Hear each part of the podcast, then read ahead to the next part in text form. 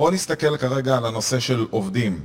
אני יודע שבהתחלה היה אסור להוציא בכפייה עובד לחל"ת, אלא רק אם הוא היה מסכים, אחר כך עדכנו למעשה את, ה, את התקנה ואמרו, כן, אתה יכול אה, אה, להוציא עובד לחל"ת גם בהחלטה שלך. בוא תעשה לנו רגע סדר בנושא הזה. אז מבחינת המצב הקיים יש אה, כמה וכמה הבחנות עם תתי הבחנות, למה אני מתכוון. בפועל, המצב הרגיל, אנחנו צריכים להבין שהוצאת עובד לחל"ת צריכה להתבצע בהסכמה יחד עם העובד.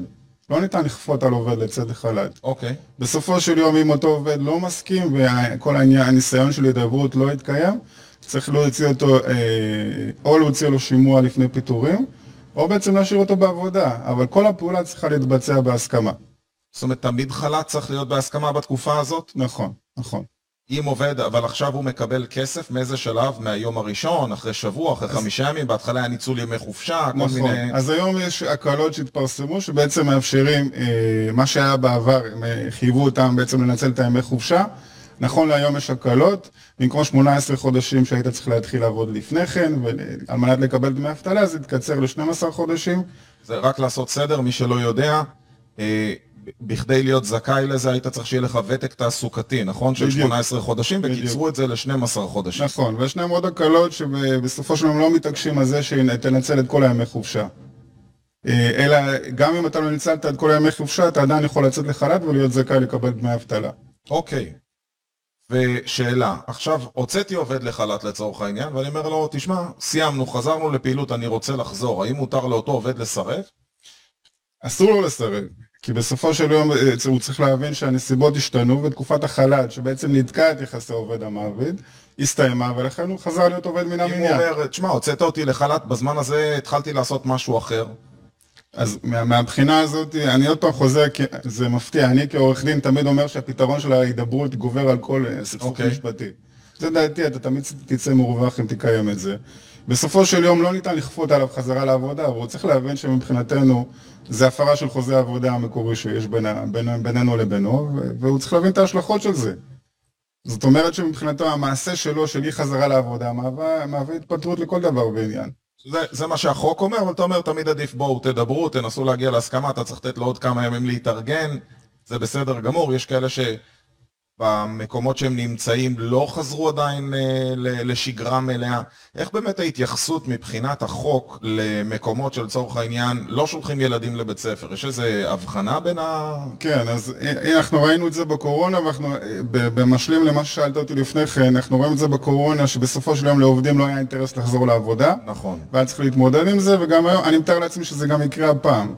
אבל להבדיל מפעמים קודמות, אני בהחלט סבור שהמצב הקיים זה מצב חדש. הוא לא, אה, הוא לא היה אי פעם, נצטרך ללמוד ממנו לאבא, ונצטרך לבצע את ההתאמות. עכשיו לגבי מה ששאלת לגבי עובדים בחל"ת, לצורך העניין ניתן כהמחשה, ילדים עד גיל 14, אם אחד מההורים הוא הורה בעצם לילדים בני 14, והילדים עצמם, אחד מההורים צריך לטפל בילדים בבית, עדיין יש לו את הזכאות להישאר בבית ולטפל בילדים, ועדיין הוא יהיה זכאי לתשלום משכורת. יש כל מיני החרגות שאיתן צריך להתמודד. אני מניח שאתה כמעסיק, יש לך מספיק התמודדויות מלבד. כן, טוב, אני חושב שבשביל זה כבר לוקחים את השירות שלך להתייעץ ולדעת בדיוק איך צריך לפעול. בדיוק. אז מה שאנחנו אומרים כאן, אנחנו בעצם מנסים לאתר את הבעיות האלה לפני שהן קורות. ואז אתה נותן את השקט. איך היית מציע לפעול בתקופה הזאת מבחינת uh, תשלומים, uh, לקוחות, ספקים? אתה יודע, אני... אין מה לעשות. מצד אחד כולם רוצים עזרה, מצד שני יש כאלה. אני דיברתי עם, uh, עם עסק שהוא עסק מאוד מאוד חזק, והוא תמיד עוזר ללקוחות שלו, והוא אומר, דווקא עכשיו נתתי הוראה לכל אנשי המכירות, שכשאנחנו יכולים אנחנו עוזרים, אבל עכשיו אנחנו לא עוזרים, אתה רוצה סחורה, תשלם, אין משהו אחר. הוא אומר, אני לא לוקח שום סיכון. לא יודע מחר מי ייפול, לא יודע מה יהיה, ודווקא עכשיו הוא הקשיח את תנאי התשלום מול הלקוחות שלו. אני, אני לא מכיר את הנסיבות של המקרה הספציפי הזה, ואני יכול להגיד שמבחינתי, גם כבעל עסק, גם אני חווה את אותם אתגרים. ואני יכול להגיד, כמי שמלווה לקוחות לא מעט שנים, כל מקרה לגופו, אני לא יוכל להתעקש בנסיבות האלה על המשך תשלומים, ככל והשירות עצמו לא בוצע. זאת אומרת, ישנה הבחנה. זה לא אה, אוניברסלי, אין פתרון קטגורי לכולם. כל לקוח, דווקא יש לקוחות שמבקשים שירות יתר מעבר לשירות שנעשה בזמנים רגילים. זאת אומרת שמבחינתם דווקא האופן טיפול בעבודות מתגבר, ואילו אחרים פוחת. אז לכן במקרים כאלה, אני, כמי שמאמין בהמשכיות, אני אה, משעה להם את תשלום, התשלומים החודשיים. אתה אומר, אם אתה יכול, תבוא לקראת הלקוח, תפרגן. זאת אומרת, אני, אני לגמרי בדעה הזאת, אני כעסק, זה מה שאני בחרתי לעשות אצלי. כמובן, כל מי שבצו 8 הקפאנו לו את השירות, כל מי שרוצה להמשיך שירות וביקש עזרה בתשלומים, עזרנו ובאנו לקראתו. אני חושב שפה אתה נמדד באמת בחוסן שלך, אבל אני לגמרי מבין כאלה שהם לא יכולים לאפשר לעצמם וזה בסדר. אתמול פגשתי אגב לקוח שהוא אומר, תשמע, אני לא יודע מה יהיה, אני בשוק מסוכן, ואני מוכר עכשיו רק במזומן. עשיתי הנחה, אמרתי, יש לך כסף, תקנה סחורה, אין לך כסף, אל תקנה סחורה, אני גם צריך, ואני חושב ששוב, כל מקרה לגופו. איך אתה היית פועל כרגע, תראה, עסק שהוא פועל בהיקף גדול, תמיד צריך שירותים של עורך דין לענייני גבייה, לצערי הרב, בין אם אנשים במכוון או לא במכוון, או נקלעים לקשיים או עושים את זה בזדון, ותמיד צריך להוציא מכתבי התראה, להתעסק בגבייה, הוצאה לפועל, דברים כאלה, כי לא תמיד זה נגמר בהידברות. הלוואי והיינו חיים בעולם שכולם, כולו טוב. נכון. אמ, או, אתה יודע, פה דווקא, אני אחמיא לרשות הפלסטינאית, כן, כן. אתה יודע מה החוק ברשות הפלסטינאית אם חוזר צ'ק? שמה? הבן אדם נכנס לכלא עד שהמשפחה שלו משלמת את הצ'ק ואז הוא יכול לצאת. כן. נכון פטנט פשוט? כן. לא צריך יותר, אה, כאילו, אין גבייה, אין עיקולים, אין כלום. מה יעקלו לך? כאילו, את הבלוקים, את החמור, כאילו, את מה, את המכונית שלא רשומה על שמך, לא שאני פה עושה הכללות, אבל פשוט מאוד, חזר לך צ'ק, התחייבת, כנס לכלא בבקשה, באים לעצור אותך עד שאתה משלם, וככה אין הרבה חובות ברשות הפלסטינאית. כן. אצלנו אה, יש אה, פשיטות רגל, אצלנו יש אה, הסדרים, יש אה, מוגבלים. איך היית ממליץ כרגע, ל... אתה בטוח מייצג לקוחות גם בתהליכי גבייה, נכון? נכון. האם תהליכי גבייה כרגע ממשיכים? נכון לעכשיו יש מצב חירום עד ה-31 לנובמבר, שיש השעיה לגבי דיונים בבתי משפט, פעולות גבייה, וגם יש תקנות חדשות שבעצם אה, לאנשים שזכאים מבחינת הנסיבות, שזה יכול להיות חיילים שנמצאים במילואים, אנשים שגרים בעוטף וכולי, יש להם השעיה בתשלומים, גם בתשלומי הארנונה, גם בתשלומים השוטפים, גם בתשלום פסק דין שחויבת לצורך העניין לפני המלחמה לשלם 100 שקלים, זה נדחה עד לאחר תקופת המלחמה. עד אחרי 30 לנובמבר, או שאז יכול להיות שיאריכו את זה שוב, אף אחד לא יודע כמה זמן תהיה המלחמה. בדיוק, אבל אני יכול, אה, סליחה שאני חוזר דקה לפני, אה, העניין הזה של החזרת צ'קים זה משהו שבוער בליבי, ראיתי פרסום לפני כיומיים לגבי מילואימניקים שחזרו להם הצ'קים. איזשהו, אה, בעלי עסקים שמשרתים בצו 8 והם צריכים להתעסק עם זה שחוזרים להם צ'קים. אני יכול להגיד שבאופן אישי, לי זה כואב באופן אישי, שמשאירים את העסקים האלה ללא טיפול. ואני יכול להגיד שבמקרה הזה יש איזשהו פתרון חלקי מטעם המדינה, שבעצם אומרת שהחזרת הצ'קים לא תיספר להם במניין הצ'קים החוזרים. יש על זה כבר החלטה? יש על זה החלטה, אבל כמו כל דבר שקורה במדינה הזאת, לצערי זה פתרון חלקי. כי עדיין עצם החזרת הצ'קים אה, אה, עושה להם בעיה קשה במרשמים, ב-BDI, אתה כלקוח שרוצה לבדוק ספק כזה או אחר. זהו, שאלה אם ימחקו את זה, זה יימחק גם מה-BDI או לא, שזה... לא, זה עדיין, זה אומנם יבוטל במסגרת... אבל זה כן יהיה רשום וכן יוריד להם את הדירוג. נכון, בגלל זה אני אומר, במקרים האלה גם צריך לתת את הדעת מבחינת ליווי משפטי. איפה הבנק בתמונה הזאת, תגיד לי? איפה הבנק בלהגיד, אוקיי, אתה, תראה, לרוב המילואימניקים האלה שחוזרים להם צ'קים, זה לא עכשיו צ'ק של 250 אלף שקל שחזר לו, שהוא נכון. עושה איזה עקיצה למישהו, או לא יודע מה, לא שילם. אם הוא היה חברה גדולה, אז החברה מסתדרת בלעדיו. לרוב למי, מה האבסורד? שחוזרים הצ'קים לטנדריסט ששילם עכשיו 600 אה, שקל חומר, ונכנס והוא בעזה, אין לו טלפון, אין לו גישה, ואני אספר לך על אטימות. תבין מה זה אטימות. אני אחד האנשים שהוצאתי לחל"ת אצלי, זה היה מישהו שמתעסק אצלי בתשלומים השוטפים, בגבייה. ואותו בן אדם, אמרתי, אני אקל על אנשים בתהליך הזה, ובזמן הזה של המלחמה לא עשיתי בכלל גבייה. זאת אומרת, מי ששילם, שילם, מי שלא שילם, לא הטרדתי אותו, ועזרתי ככה לאנשים, זה היה עוד חלק מהתרומה שיכולתי לעשות. ואני מקבל טלפון מחברת ישראכרד, ש... הם עומדים להחזיר רטרואקטיבית תשלום של מישהו שעשה עסקה ומתכחש לעסקה, מישהו שעשה עסקה בחו"ל, והוא אומר אני מתכחש לעסקה, ואומרים, שמע, יש לך עד מחר לשלוח לנו את כל החומר, אם לא אנחנו, אני אומר, רגע, החומר, איזה חומר, מה פתאום חודש? אז אומרים, שמע, שלחנו לאיש, למייל של הגבייה שלכם הודעות, והיה לכם לענות תוך חמישה ימים. לא עניתם, אז שלחנו עוד התראה תוך חמישה ימים. אני אומר, תקשיב, אבל הוא בחל"ת. אנחנו אבל שלחנו לו מיילים. אני אומר, אבל הוא בחל"ת, איך הוא יענה לכם? יש אנשים בחל"ת. זאת אומרת, לא מעניין אותנו, יש לנו עד מחר לענות, אם לא, זה צריך לתרגם את זה לאנגלית ולהחזיר. אנחנו עושים גם שירות לאנשים בחו"ל, והיה שם סיטואציה שהיה צריך לטפל בה. ואמרתי לבן אדם, תקשיב, אתה חי בישראל? הוא אומר לי, כן. אמרתי לו, אתה יודע שיש מלחמה? הוא אומר, כן. אתה יודע שהוציאו עובדים לחל"ת? כן. מה עוזר שאתה שולח עוד מיילים לבן אדם שנמצא בחל"ת והוא לא נמצא? אז הוא אומר, אז הנה, אבל אני מתקשר אליך. אמרתי, נכון, אבל התקשרת ואתה אומר לי, למחר, והבן אדם עדיין בחל"ת, אין לי מי שישלח לך את החומר, אני לא יודע להוציא אותו. אתה יודע, אנשים מתבלבלים, קוראים לנו סקסס, וברשם החברות או בחיוב אשראי אנחנו AM טייגר. אז יכול להיות שהבן אדם פשוט התבלבל, לא זיהה בכרטיס אשראי שלו מה זה, אתה יודע, עבר ב-12 בלילה על הפירוט, אומר וואלה, היטל אני לא מכיר, תדחה את התשלום, ואתה מבין שאתה עושה לי נזק. אז הוא אומר, לא, אני נותן לך עד מחר. אמרתי, אבל אין מי שיטפל בזה. נאלצתי לבקש לדבר עם האחראית שלו, והאחראית שלו ברוב טובה הסכימה לדחות את זה לשלושה ימים, והייתי צריך ללכת ולעשות עבודה של האיש גבייה בשביל לחפש את הנתונים כדי להוכיח שיש את החוזה, שזה הלקוח, לדבר עם הלקוח, שהוא יודיע לחברת אשראי, וכל זה בגלל אטימות של גוף כמו ישראכרד. לא תגיד עכשיו, אה, אתה יודע, משה הוא בניו אה, גבס. אז אם אה, בארזים נפלה שלכת, מה יגיד אזוב הקיר, כאילו אזובי הקיר, זה פשוט אבסורד. חד משמעי, אני יכול להגיד שמבחינתי ההתעסקות הזאת, יש פה איזושהי בעיה של עצימת עיניים. אני, אני בהחלט בדעה שכל עסק שרוצה להצליח, אפרופו סקסס, אתה, אתה כבעל עסק צריך להתעסק במה שאתה צריך לעשות, להצליח, לקדם עסקאות, כל הדברים הנלווים שעכשיו טיפלת בהם, זה בעצם גרם ממך מה, מהזמן השוטף, שבו אתה צריך לבצע דברים. אני בהחלט חושב שבנסיבות האלה, גם כלקח מהמקרים של הקורונה, בסופו של יום אותה, אה, אה, אותה, אותו רצון לחסוך אה, הליכים משפטיים בא בפתרון של הידברות. זאת אומרת, יש לנו פה לצורך העניין איזשהו יועץ משפטי שבעצם הוא זה שמבצע את הדברים. הוא זה שמנהל את כל ההתנהלות עצמה מול אותם, מול אותם ספקים, מול אותם לקוחות, מול אותם רשויות, עם הרבה רגולציה שצריך להתעסק איתה. תחשוב מצב רגיל, עסק גם במצב רגיל שגרתי, צריך להתעסק עם כמה וכמה תחומים שהוא לא, אני לא בטוח שיש לו לא את הידע ולא את הניסיון. הניסיון לעשות את הכל אף פעם לא עובד, אתה לא יכול לעשות הכל לבד או להיות טוב בהכל. ויש פה עוד משהו שאנשים עכשיו נחשפים לחורים שיש להם בהגנה המשפטית שלהם, ואני אתן לך דוגמה. אה, בקורונה ראינו את זה שהייתה עלייה מאוד גדולה ב...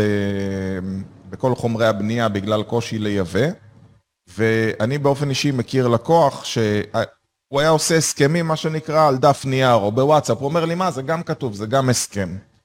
והוא שכח רק לשים שורה אחת בהסכם שהוא היה עושה עם קבלן, הוא היה קבלן גבס מאוד גדול, היה עובד על אה, מטרים רצים, הוא היה עובד מול קבלנים. והוא שכח להגיד שהסכום שלו הוא צמוד למדד תשומות הבנייה. סעיף קטן. זאת אומרת שכשמדד תשומות הבנייה עולה, הגבס היה עולה לך נגיד 18 שקלים ועכשיו עולה 24 שקלים, עלה לך העלות של החומר בעשרות אחוזים, מן הסתם זה לא תומחר, ואם אתה ממשיך לעבוד אתה מפסיד כסף, כי אתה בעצם רק תמחרת את העלות של החומר לפי העלות, אתה מרוויח על העבודה.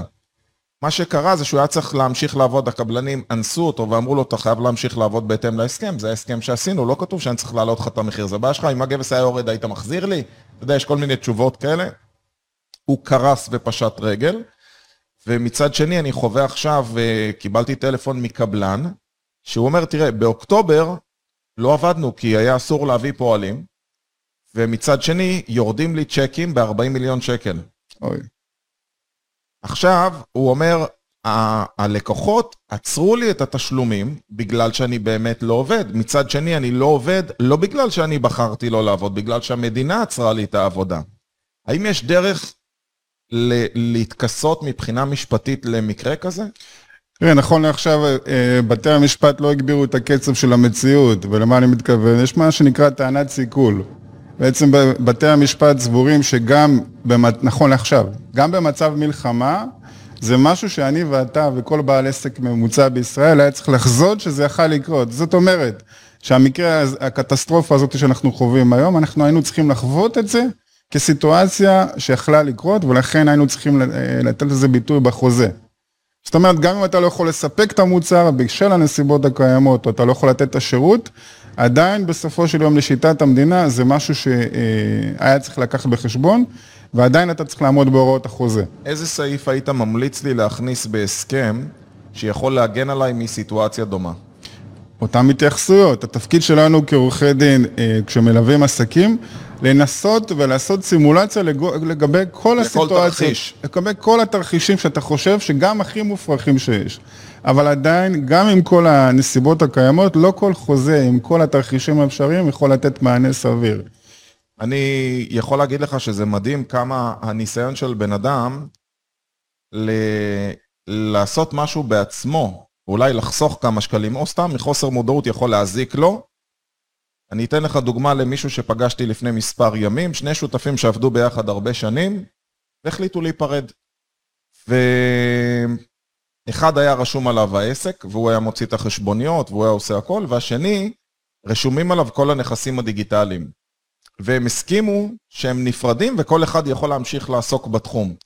על מה הם לא הסכימו? הם לא הסכימו מה קורה לדוגמה עם הנכסים הדיגיטליים, מי ממשיך עם השם, למי עובר האתר, למי עובר הפייסבוק. האם רשימת לקוחות נמשכת עם שניהם, שניהם יכולים לפנות ללקוחות העבר, או שכל אחד פונה ללקוחות בעצמו? מה קורה אם מחר יהיה קריאת שירות על עבודה שהם סיימו בעבר? ואני יכול להמשיך, והרשימה היא ארוכה, והדבר העצוב הוא, הוא היה בטוח שהוא לוחץ את היד לשותף שלו שהוא כבר לא מסתדר איתו, אומר יאללה בהצלחה, ואפילו אמרתי לו שיכול להיות סיכון שהוא ימשיך בתחום והשותף שלו לא ימשיך בתחום, ולאחר מכן השותף שלו יכול לבוא אליו בטענות, הוא אומר, אמנם נפרדנו, אבל מגיע לי כסף מעסקאות עתידיות, הרי זה אה, מה שנקרא שתילים שאנחנו שתלנו בעודנו היינו שותפים, ויכול לבוא אליו בטענות. זה פשוט מדהים אותי לראות בכל פעם מחדש איך בעלי עסקים מקווים לטוב. אתה מכיר את הסיטואציה הזאת? מוכר לי מאוד, אני מלווה אותם.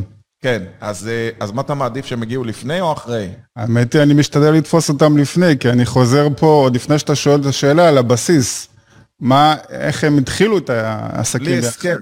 אם זה בלי הסכם, אתה צריך להתמודד עכשיו עם מצב שיש פה חור שחור, שאיתו אתה צריך להתמודד, איך ליצור את הגירושים האלה בנסיבות הכי קיימות.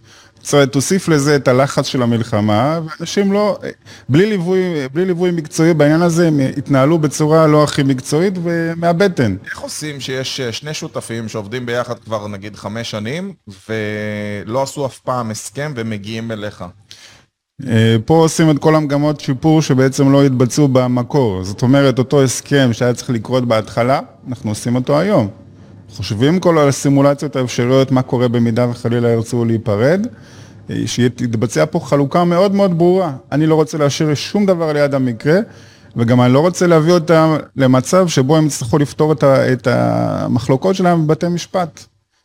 שאלה, אה, פנתה אליי אה, לקוחה, והיא אומרת לי, תראה, יש לי עורכת דין שנותנת לי שירות מאוד מאוד בזול לפי שעה, היא הציעה לה, אני יכול להגיד, ב-500 שקלים, אבל היא מצד שני אמרה לה, אבל אם את רוצה, הנה ההסכמים שאת רוצה, איזה שלושה, ארבעה הסכמים שהיא ביקשה, הסכם אה, אה, משהו לעובדים, הסכם עם קבלני משנה, כי היא מעסיקה קבלני משנה, ועוד משהו, היא אומרת, או ש-15,000 שקלים ואני אכין לך את, אה, את ארבעת ההסכמים. מה אתה חושב יותר נכון ללקוח, בצד לקוח לעשות? לשלם fix price לעורך דין או לשלם לו לפי שעה? תראה, אני חושב בתור התחלה שברגע אה, שרוצים ליצור מערכת יחסים שהיא מערכת יחסים חשובה אה, ולאורך זמן, כי אני באופן אישי מלווה עסקים שאני מאמין בהם, באופק שלהם, בתהליך הגדילה שלהם, אני בהחלט סבור שחלק מהשקט הנפשי שאנחנו כעורכי דין צריכים לספק ללקוח הוא בשני אספקטים, אחד בפן המשפטי ושתיים בפן העסקי.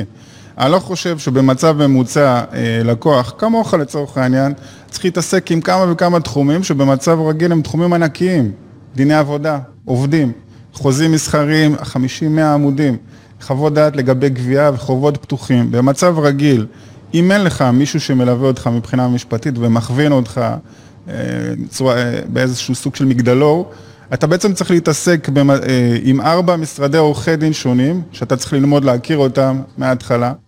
ואתה מוצא את עצמך מנהל את היום שלך בעיקר בטלפונים, במקום להתעסק בעבודה השוטפת שלך. אני יכול להגיד לך שהרבה פעמים אני חווה שבא אליי בעל עסק שהוא משותק, כי הוא קיבל תביעה, לצורך העניין, תביעה ייצוגית, יש עכשיו ספורט לאומי כזה של תביעות ייצוגיות על כל מיני נושאים שונים. כן, אני נגד זה. אני שמח לשמוע, והוא מגיע, תחשוב שזה בן אדם שעושה 30-40 אלף שקל מחזור בחודש, והוא קיבל תביעה ייצוגית על 2.5 מיליון שקל. גם אם יש 1 אחוז, והוא יודע שיש רק 1 אחוז שהוא יפסיד, הוא אומר, אין, הלך לי הבית, הלך לי החיים, הלך לי 15 שנה שאני עובד כעצמאי, ואני יכול להגיד לך שברוב המקרים זה על שטויות שהוא פשוט יכל להימנע אם הוא היה עושה איזושהי סקירת סיכונים לפני כן, כמו נגיד אה, בדיקת נגישות באתר, או בדיקת נגישות בעסק, או... זה לא משהו שהוא צריך לדעת, אני חושב שבאופן טבעי, אה, דווקא אה, חלק מהעניין של הליווי המשפטי, לשאלתך הקודמת, צריך ללוות פה עורך דין שבעצם מלווה אותם באופן גלובלי. ברגע שיש משרד עורכי דין שמלווה אותם ונותן להם את המענה, זה הפתרון הנכון לדעתי. נותן להם את המענה בכל התחומים, דיני עבודה, הוצאה לפועל, גבייה, חוות דעת משפטית, חוזים וכולי. אנחנו מונעים את אותה תביעה שאותו בן אדם קיבל תובנה ייצוגית והוא לא יודע בדיוק מה לעשות איתה. למה? כי אתה מבצע פעולות מקדימות שימנעו את אותה תובנה ייצוגית. ואז בסופו של יום אתה מתעסק בלהגדיל את העסק שלך ולהימנע מאותן בעיות. דרך אגב, זה שאנחנו עושים את הפעולות האקטיביות האלה, למנוע את, ה, את ההליכים האלה, זה לא מונע הגשת תביעה כמו שאתה אומר. נכון. עדיין נוכל למצוא את עצמנו עם זה. לצערי הרב, זה הפך להיות, אני קורא לזה תביעות כופר, לא תביעות ייצוגיות, כי בסופו של דבר הדברים האלה נפתרים בין עשרת אלפים לשלושים אלף שקל מניסיוני, שאם פונה אליהם גורם מתאים ומוסמך, שיודע לנהל את המשא ומתן, הם מורידים את זה תמורת מה שנקרא שכר טרחה.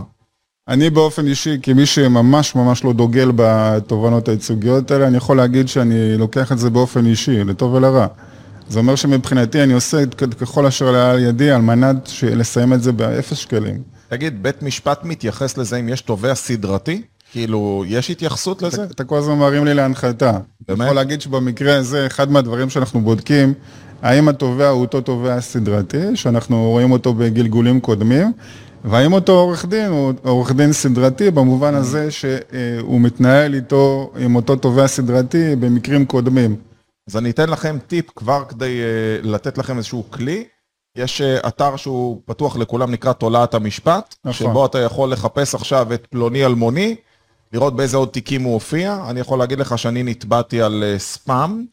מבן אדם שהיה לו 74 תביעות ספאם שונות, והוא קורא לעצמו לוחם חופש לתביעות ספאם, והוא uh, כאילו מייצג את העם לגמול אותו מהעסקים הנוראים, רק uh, הוכחתי בבית משפט שבאמת הוא, הוא בעצמו נרשם, הוא פנה, uh, התקשרו אליו, הוא לא ביקש הצהרה בשום שלב, הוא ניהל שיחה של מעל חמש דקות עם הנציגה, רק כדי לנסות לדובב אותה מי אנחנו, מה אנחנו ולהוציא פרטים, כי כל המטרה שלו הייתה באמת להוציא תביעת ספאם.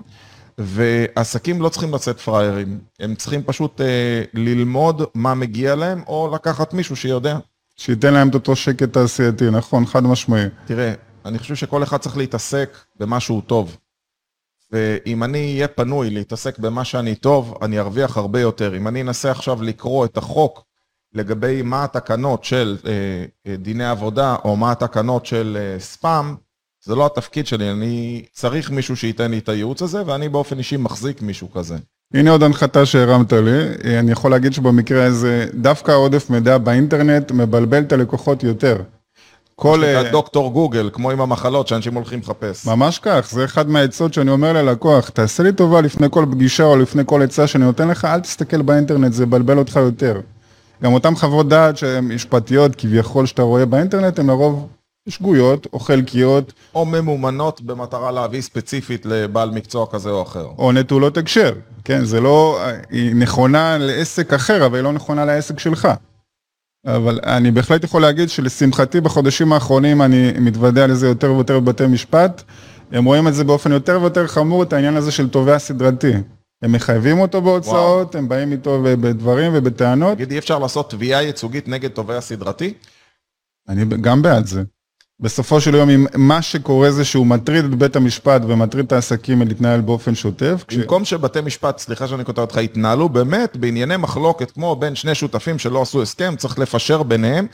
בא בן אדם, מנצל פרצה מסוימת בחוק ואת חוסר של בעל עסק, מנצל את תמימותו, או בכוונת מכוון, מכשיל אותו, על מנת לתבוע אותו כדי להרוויח כסף, זה עצוב ופשוט מקומם.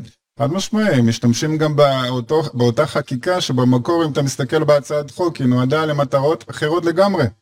היא, היא, היא בעצם נועדה על מנת לתת מענה לאנשים ולציבור לגבי איזשהו בעיות שנוצרו, לא לגבי מה שהוא עושה באופן סדרתי. ולכן במקרה הזה באמת צריך הכוונה, הכוונה ממוקדת מה לעשות ואיך לעשות, זה לא התפקיד שלך. מדהים. משה אבקסיס, אני מודה לך מאוד, עזרת לנו היום המון. אם מישהו רוצה ליצור איתך קשר, אז תייגתי אותך בפוסט עצמו, ומן הסתם אתם יכולים לפנות למשה ולשאול שאלות נוספות, וכל מה שאתם צריכים, אה, אשמח לענות לכם. אני מקווה מאוד שתרמנו לכם היום בסקסס על הבוקר. אנחנו נתראה כל יום חמישי, שמונה בבוקר, כבר שמונה שנים ברציפות, שנתראה בשבוע הבא, ושיהיה לנו שבוע שקט וחטופים שיחזרו אלינו במהרה. ביי ביי. תודה רבה.